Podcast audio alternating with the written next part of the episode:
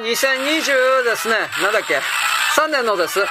月の3日の水曜日であります。えストライダーヒルですね、少しずつやっておりますが、この戦艦バルログのですね、曲というのは、日本版のいわゆるゲームセンターで使われていた、基盤というか、それでは採用されなかったそうです。間に合わなかったのかどうかはちょっとわかんないけれども、いわゆる、えっ、ー、とね、USA 版か、米国版では、この曲が採用されてるんですが、日本版の、ーっと、まあ、このバルログ、戦艦バルログというところの中にいるんですけど、敵の戦艦ですね。それは一面の曲だったかな？一面のテーマソングの曲が流用されていたそうです。まあ、詳しい理由知りません。調べたい人は調べてください。僕はちょっとわかんねえや。んで、僕はこの、そうですね、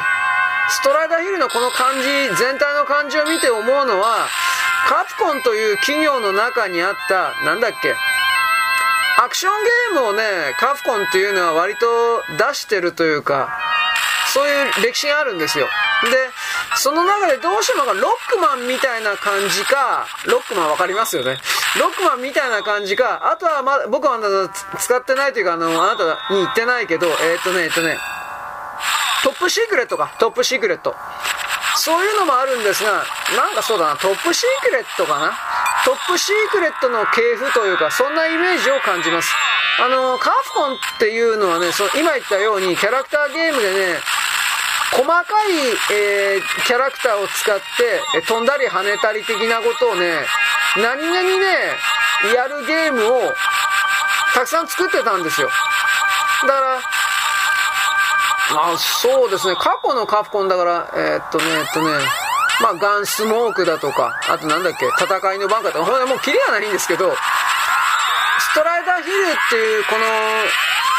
キャラクターの立て方と、例えばこのドット絵の感じだとか動かし方っていうのは、その、なんというかね、過去からのカプコンの積み上げてきたものが随所に出てるなっていう感じがします。集大成であるとは言わんのだけどね。だから、そういう昔からこのキャラクターゲームをやっていたから、いや、魔界村とか大魔界村、大魔界村なんていうのは大ヒットしましたよね。そういう感じに繋がっていったんだっていう風な。だから、そうですね、このストライダーヒルっていうのは飛んだり跳ねたりというアクションもそうですけど、何気に地味なんですが、スライディングとね、この壁とかに伝わっていくっていうか、そんな感じの見せ方ですね。それがよくできているという言い方をするんです。他のメーカーにはこんな感じなかったです。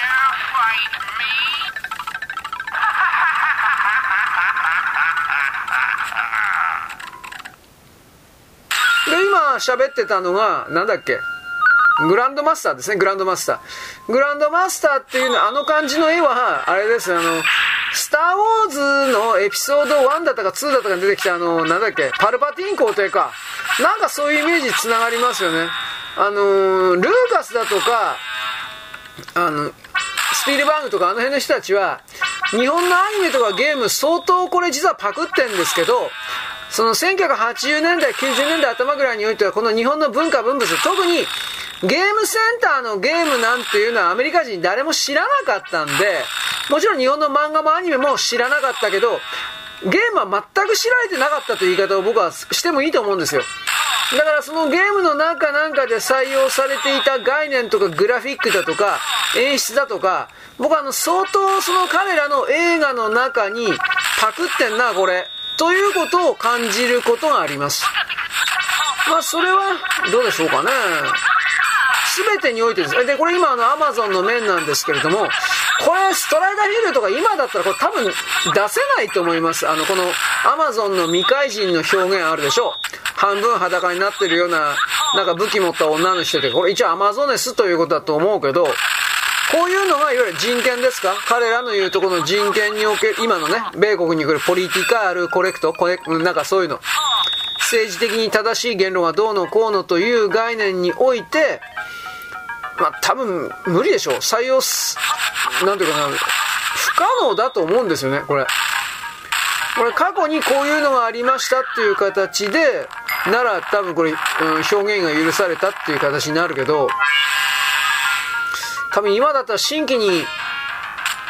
ゲーム作ってこのストライダーヒルの表現も多分無理なんじゃないかな。と思いますなんとも言えないけどあとこのストライダーヒルのこの見せ方であの当時のアメコミがねこれだいぶパクってるとこあったなと思います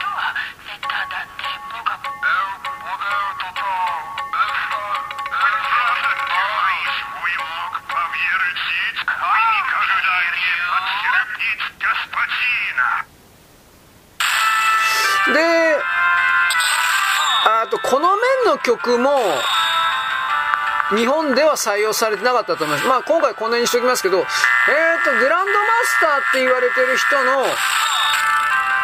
言語を、僕今ちょっと何となく聞いてきて、多分これロシア語喋ってますよね。だから、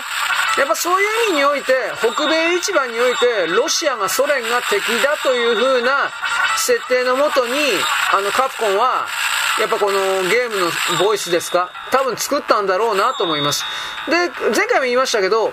これらの敵の人たちは全部基本的にはネイティブを使ったそうです。ロシア人は、ロシア語はロシア人、アメリカはアメリカ人というか、アマゾンは知らんけど、アマゾンどうしたんですかね。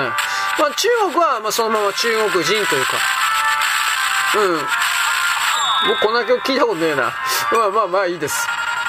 ああ、これあったかな？まあとりあえずですね、今回この辺で、敵のグランドマスターの基地に入ってんのかな？なんかそんな感じであります。はい、よろしく、ごきげんよう